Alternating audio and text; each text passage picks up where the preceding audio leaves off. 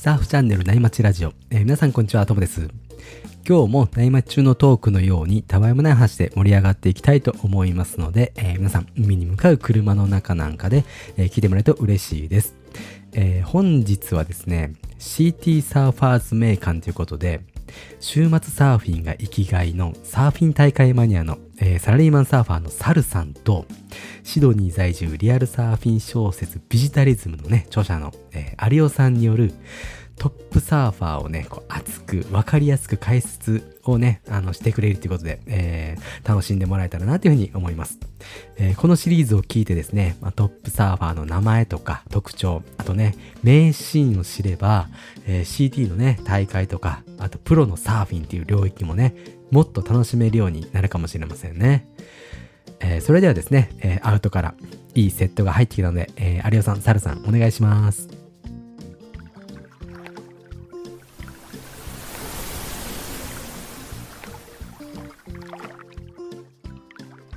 はい、えー、サルです。今日も、えー大会マニアの有吉さんと一緒に、えーと放送していきたいと思います。有吉さん、よろしくお願いします。はい、よろしくお願いします。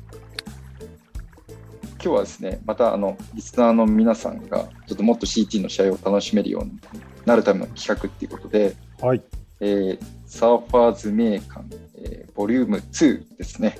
よ、サーファーズ名館、ボリューム2。ボリューム2ですね。はい。ボリシリーズュームがシリーズ シリーズしてかね。してくるかな。まあ、する前提でボリュームってつけてますからね。そうですね、前提ですね。はい。でボリューム1は、まあ、ブラジルのね、えーワールドランク1位を独走するガブリエル・メディーナでしたけれども、はいはい。今回はどうしましょうか？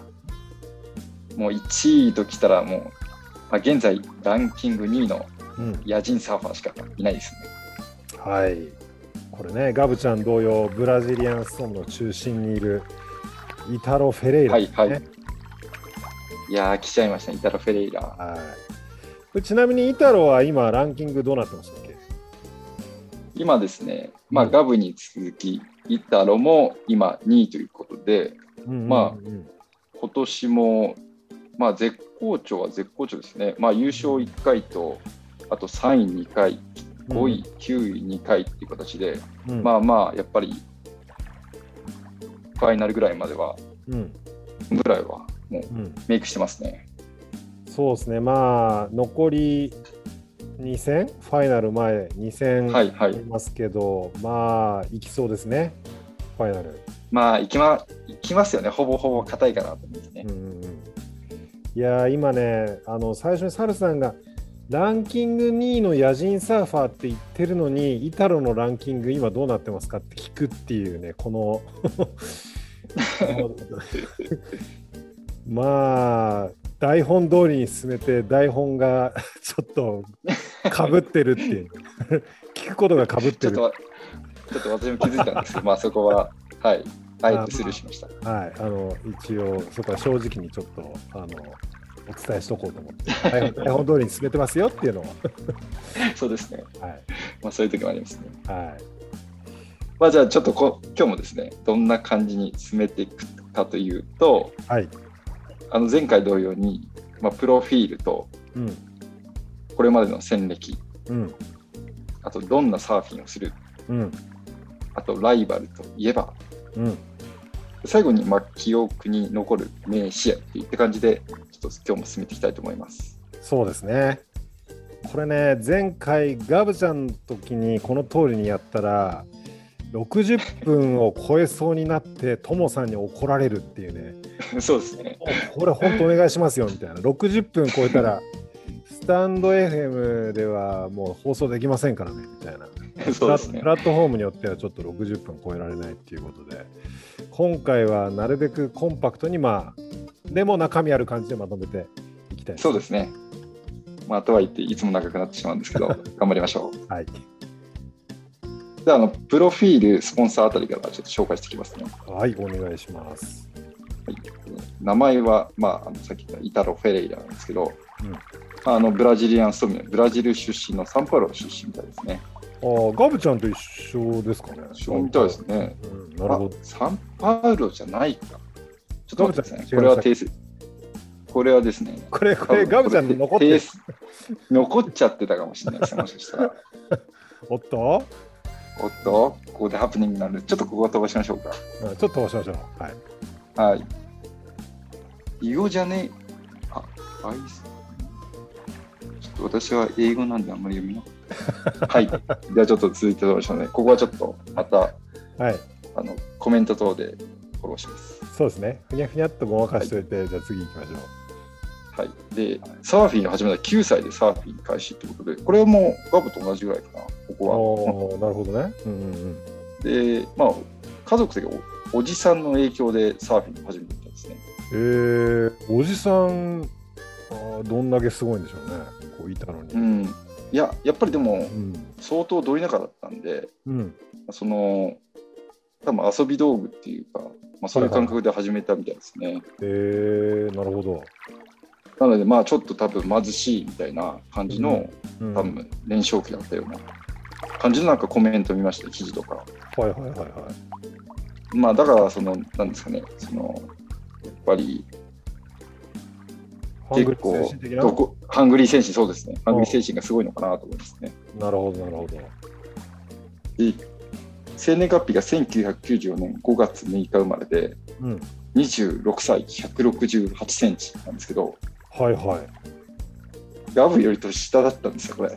い。いやー、本当ですよ。今、データを教えてもらってびっくりしましたね。1990年代生まれなんだ。まだそうなんですよ。まだ26歳か。なんか見た目的にはね、もう完全に30半ばぐらいのおっさん感ちょっとありますけどね。なんか。いや、まだ最近はちょっとね、昔なんかももっとおっさん感ありましたよね。そうっすねな。なんだろう、金髪にしてるから、あんまりちょっとあ、そうですね、そうですね。若く見えるようになったのかな。おっさん感ってうんいうか、うんうん貫禄なのかななんか、ちょっとうんとりあえず若い感じはしないですよね。そうですよね。いやーで、サルさんが今教えてくれたデータからも分かる通り、まあ身長もそんなにないというか、低めですよね、168センチ。はいはいはい。で見た目的には基本的にひげもじゃで、で髪型は今言ったみたいに、最近金髪にしてることが多い、金髪の単発の時が多いですよね。なんかそうですね。あれはなんか一説によるとこうリーダージャージを着てる時は金髪みたいな感あ、じなるほど、なるほど。そうかもしれないですね。リーダージャージっていうのはそのなんだろうツアーをやっうんうんている時に現現ランキングトップの人しか着れない特別なジャージなんですけど試合の時にはい、イエロージャージですね。そうイエロージャージこれを着ている時には金髪にするだったかまあなんかそれを狙うために金髪にするだったかなんかそんなようなことを本人が言ってた気がするな。確かえに、ー、まあ確かに、うん。最近、最近ですもんね。本当に金髪にしてんの。そうそうそうそう。ただ今なんか黒く今ランキング落ちたからかもしれないですけど今黒くしてるはずです。なんかインスタ、あ黒くしてますね。そうですね、インスタとか見ると。でなんかボディはねなんかムキムキというかなんかムチムチしてますよね。うんうんうん。なんかこうなんだろうな。なんかゴリゴリマッチョっぽくないけどなんか柔らかい筋肉で覆われてるというかなんかムチムチしてる感じじゃないですかなんか。そうですね。でもやっぱりなんか他のサーファーよりも結構体は鍛えてるようなイメージですね。うん、鍛えてはいますよね。なんかよくはい。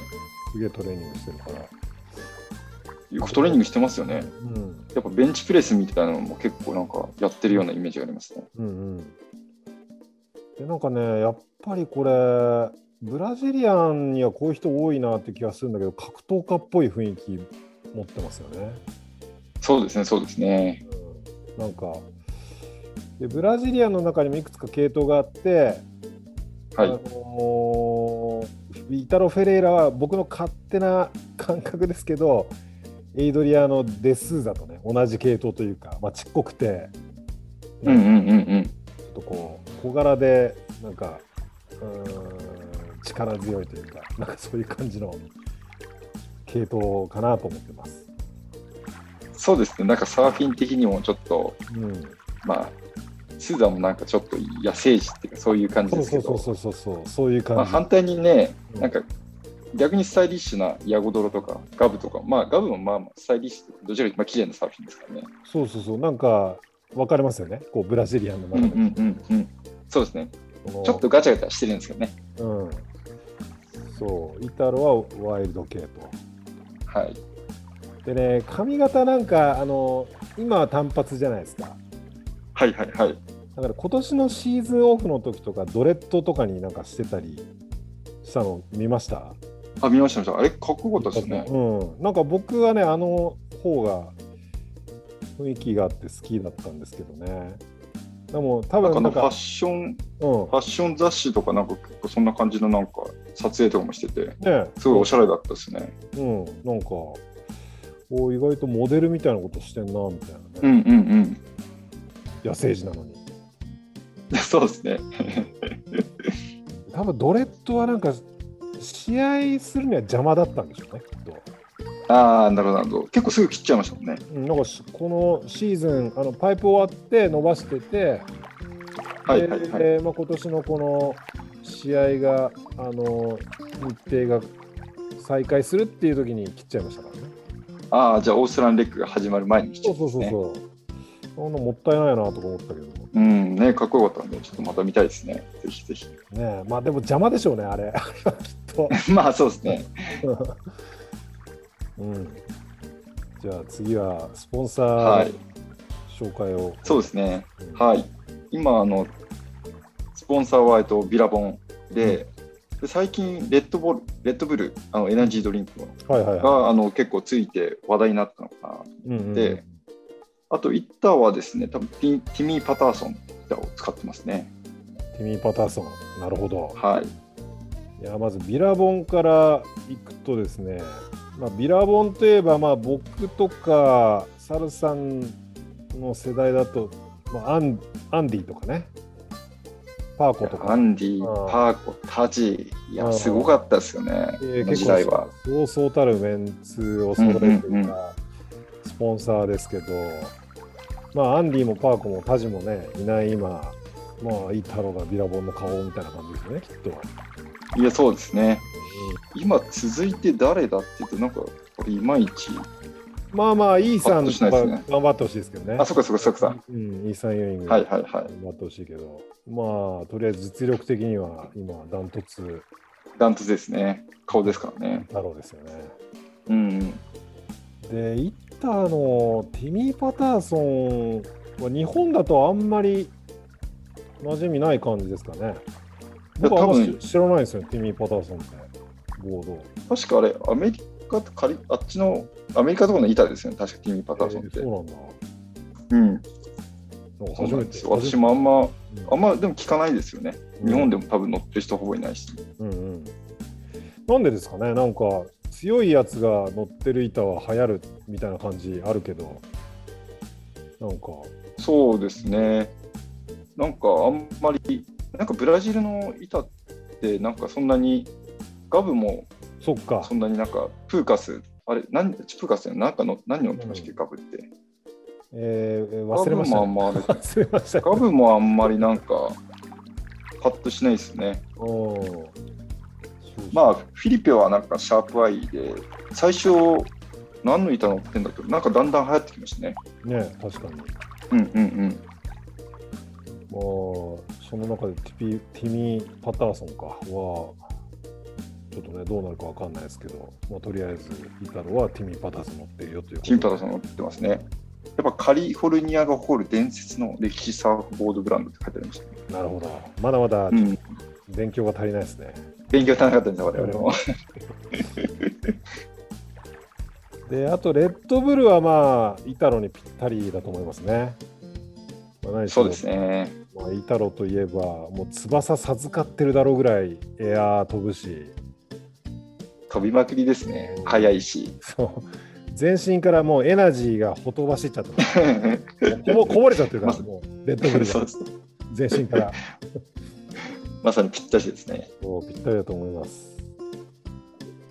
じゃあ続いてはあの、これまでの戦歴なんですけど、まあ、あの一番あのメジャーというかのは2019年に、うん。まあ、ワールドチャンピオンを獲得して、はいはい。あと直直近だとあの ISA 宮崎でやった世界大会、はいはいはい。優勝したのが多分、うそうですね、ん。うんこれ皆さん多分記憶に、新しい残ってるのかなと思いますねうん新しいところですね。うん。はい、これ2020年なの ?2019 年じゃないですか。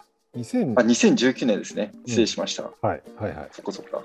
そうそう、2019年でやって、で、まあ、2020年、本当はオリンピックっていう感じだった。あ、そっかそっかそっか、あそうですね、うん。はい。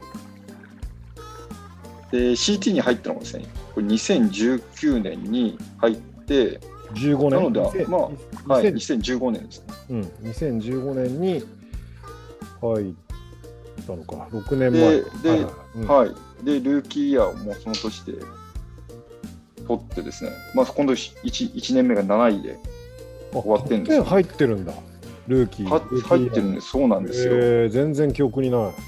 や、そうなんですよ。あんまイメージ、私もなくてですね、なんか2014、それまでは全然 QS に回ってなかったんですけど、うん2014年に、うんうんまあ、QS を回ったら、うんそこでもう1年でクオリファちゃったらしいんですよ。いやー、イタロっぽいエピソードですね。そうですね。これ、2014年までは、まあ、び貧乏でお金がなくて QS 回れなかったみたいな回ってみたいなんですねか。そうなんですよ。なんですね。なるほど、なるほど。はいはいはい。いやー、まさに Brazilian dream。ドリームですね。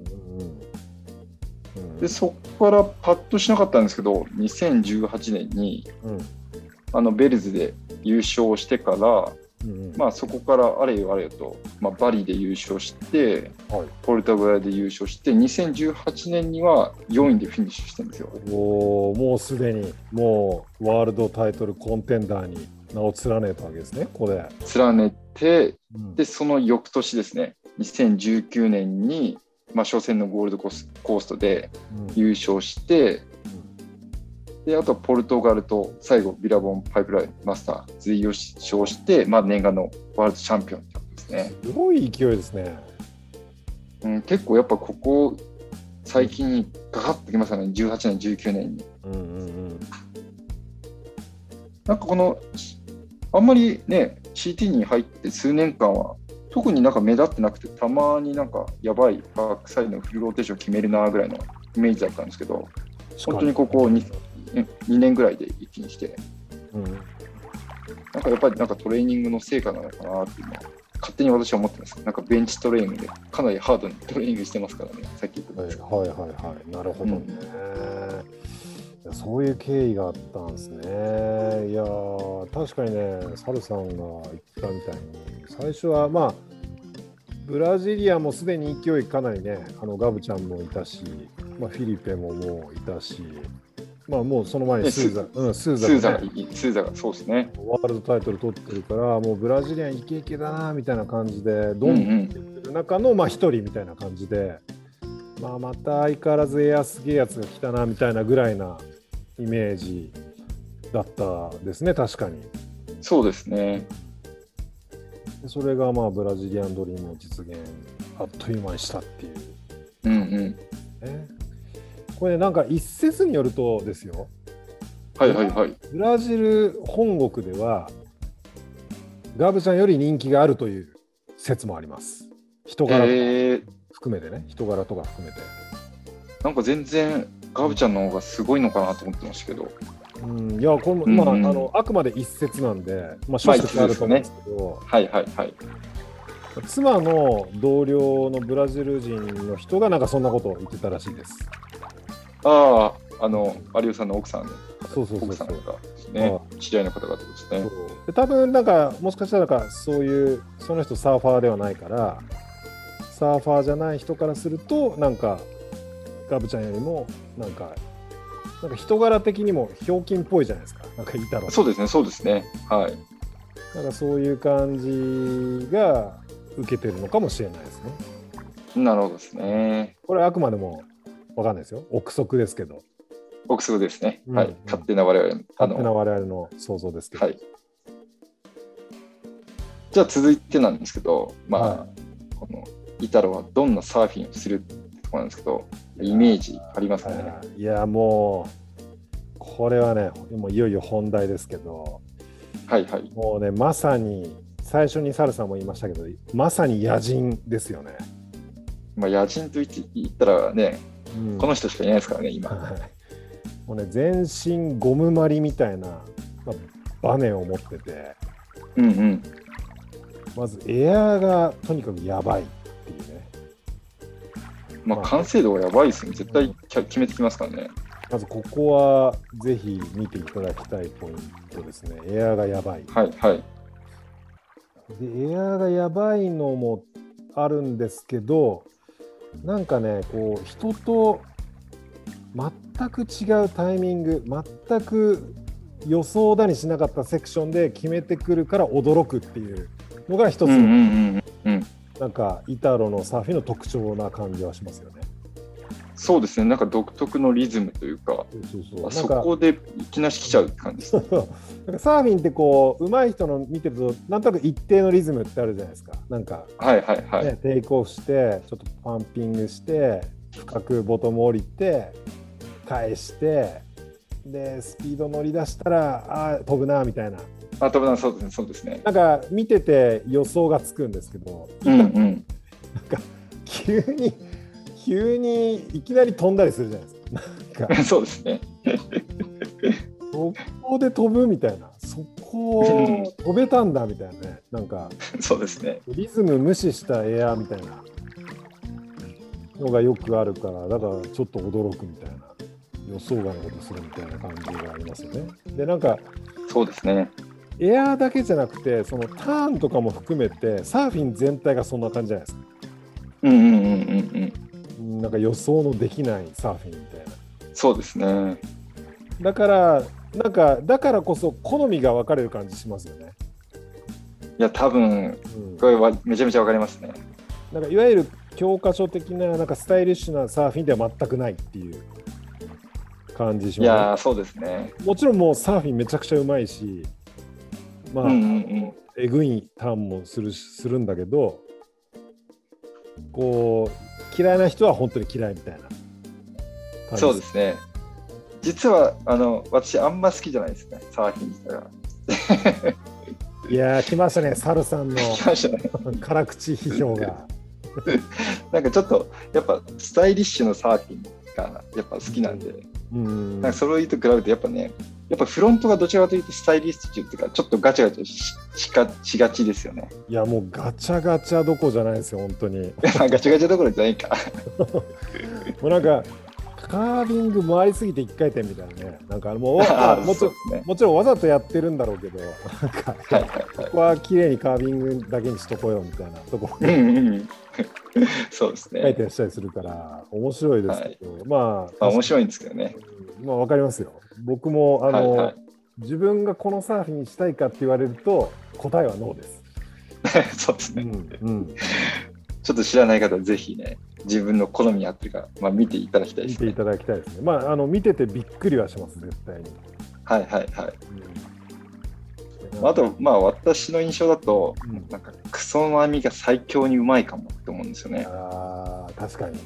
うんうんあの、インスタとかで見てると、多分地元の波なのかよくわかんないんですけど、うん。うんまあ全然波良くないのに、うんありえないスピードをつけてきて、しかも、まあ、エアのフルフルローテーションを完璧に決めてくるっていうのが、うんうんやっぱすごいんですよね。いやーありますね。確かに。うんあと、スイッチスタンスをたまに試合中でもやったりするんですけど、うん。そのサーフィンもめちゃめちゃうまいんですよね。いやーそうなんですよ。彼、あのこれまだ言ってなかった、グーフィーフッターなんですよね。あのーはいはい。あ、そうですね。言うの忘れてましたね、これイ。タロー・非常にフェレラ重要な。はい。そう。あのーそう。で、レギュラーで乗ってもうまいんですよね。めちゃめちゃうまいですよね。なんかあの、昔の大会で、うん。なんか、私の記憶なんですけど、ケリーとシェーン・ドリアンが対決した試合だと、お互い最初は1本目両方ともスイッチスタンスでやるっていう2人の暗黙のなんかルールがあって、あそんなことやってたんですか？そんなのを試合中にやってた、ちょっと記憶してない記憶してるんですけど、えーなんかそんで、きまあ、キリーとかシェーンドリアンもそれなりにうまいんですけど、うんうんうんうんまあ、今見るとはるかにイタロの方がうまいですね。いや多分イタロ多分シーディングラウンドとかスイッチでやってもなんか勝ち上がりそうですもんね下手したらいや、そうさすがにそれないんじゃないですか。それいそれは言い過ぎですかそれ言い過ぎですね。それ負けたサーファー、クソですよね。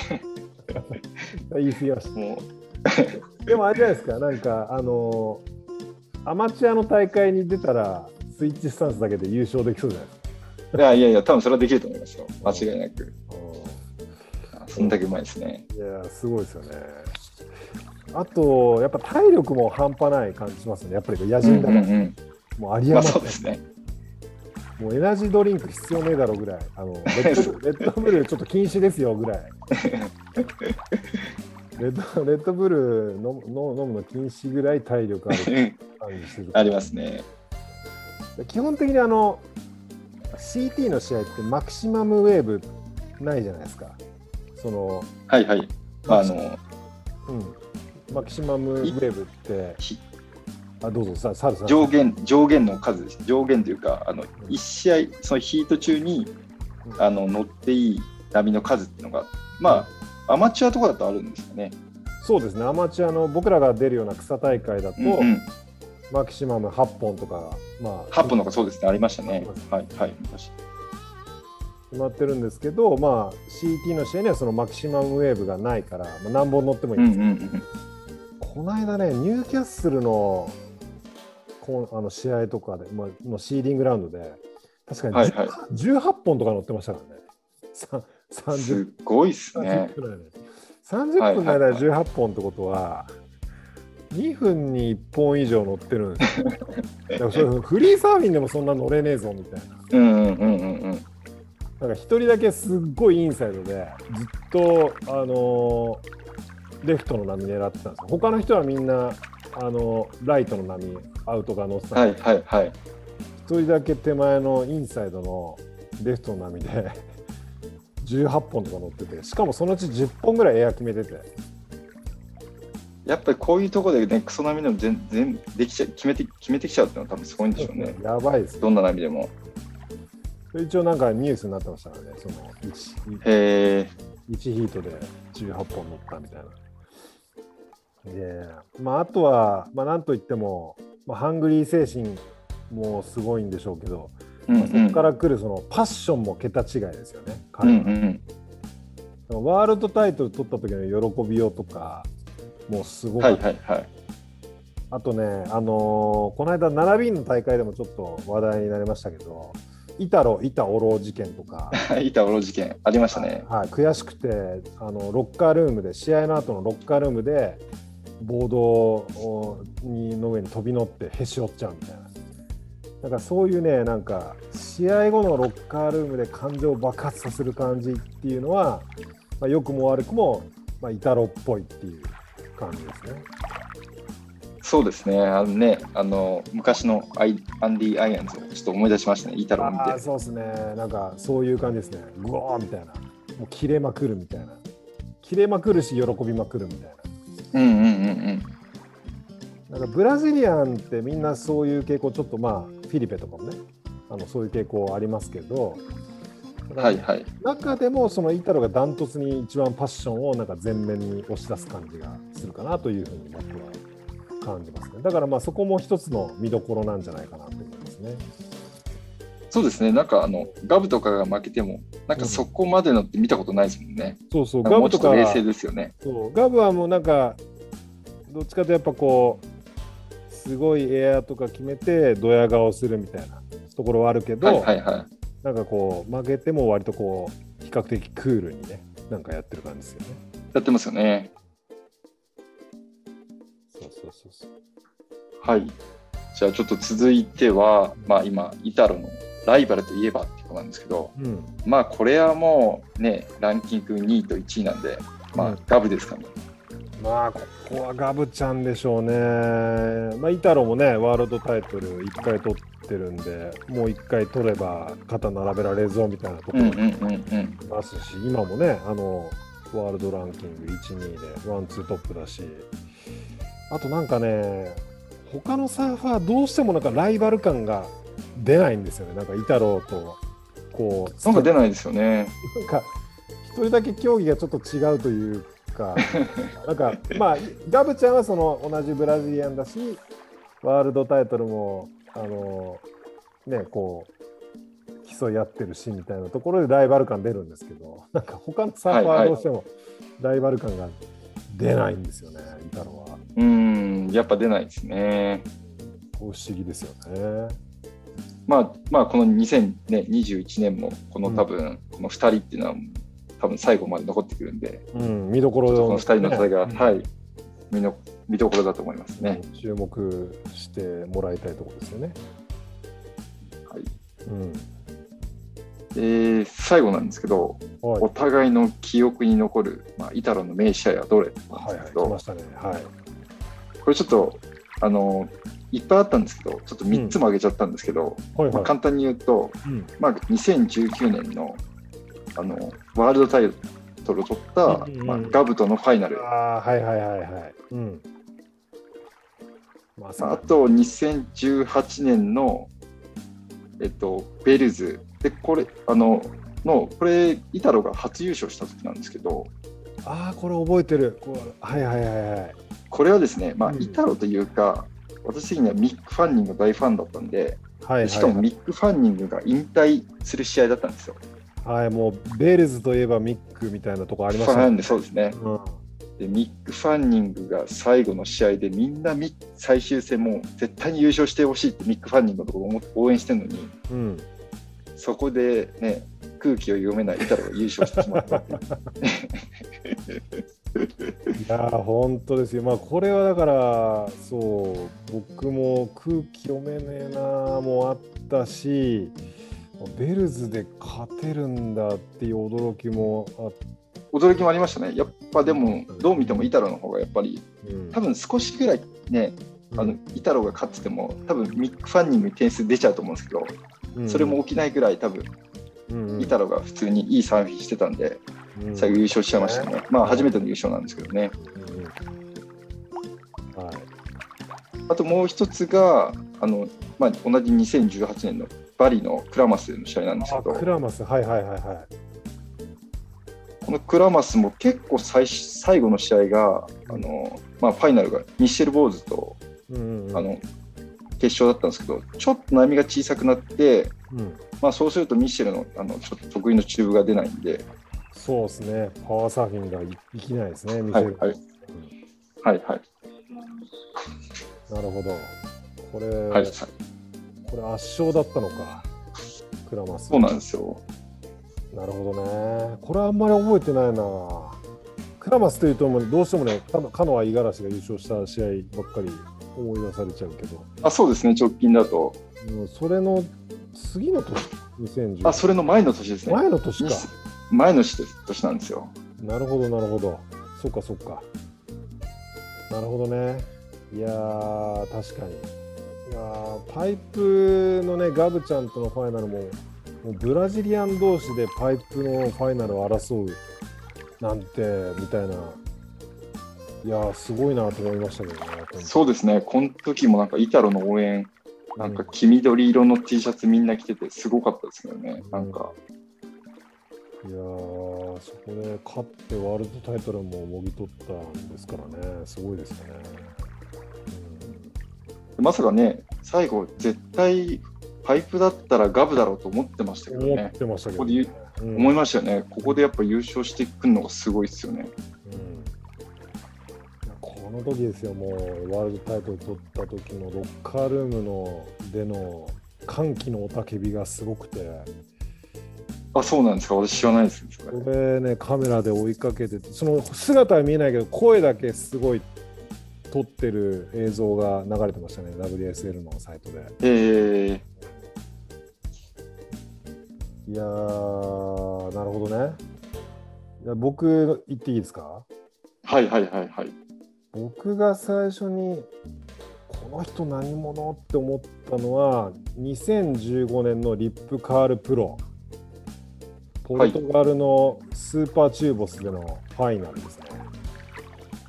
ああ、これファイナルはでも2位だ、優勝はしてないんです優勝はしてないです、ね。してないうんうんうん、フィリペ、フィリペトレードが、まあ、同じブラジリアンのフィリペトレードが相手で、結構ね、もうフィリペがイケイケで、で、コンビネーションスコアに追い込まれてたんですよ。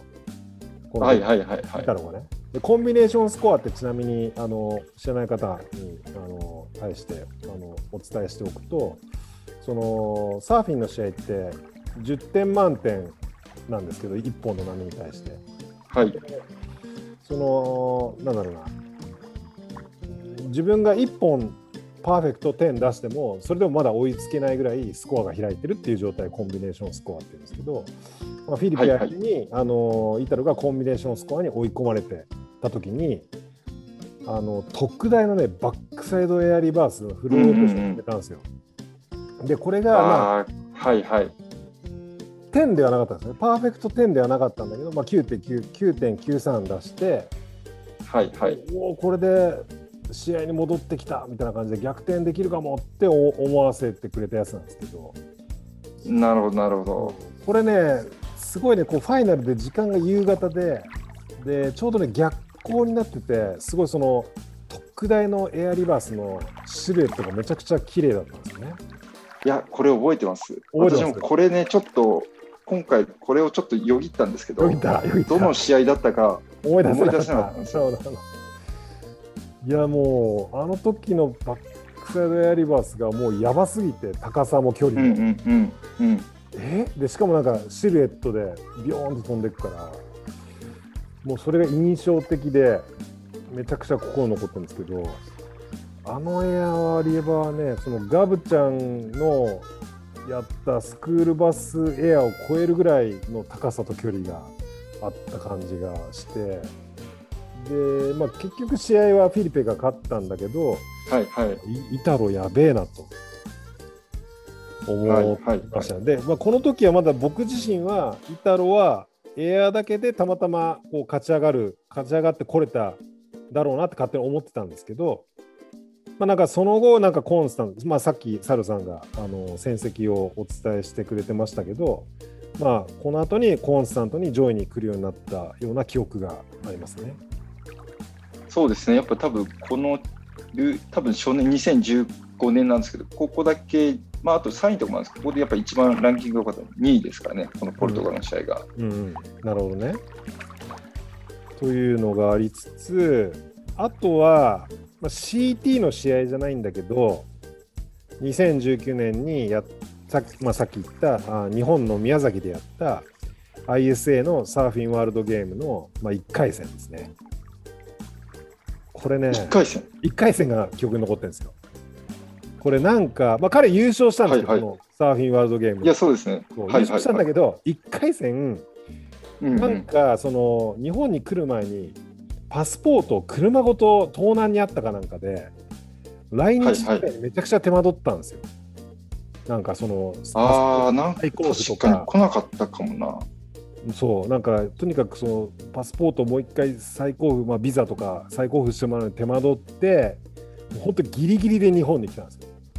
で、はいはいはい。1回戦にもうもう試合始まってるのにもう会場にまだ到着できてなくてうわー、うんうんイタロ危険かなーって思われてたんだけどなんか残り10分とかで会場に着いて、はい。でもうなんかもうバッ多分その荷物を自分のボード出す時間とかもなかったんでしょうね。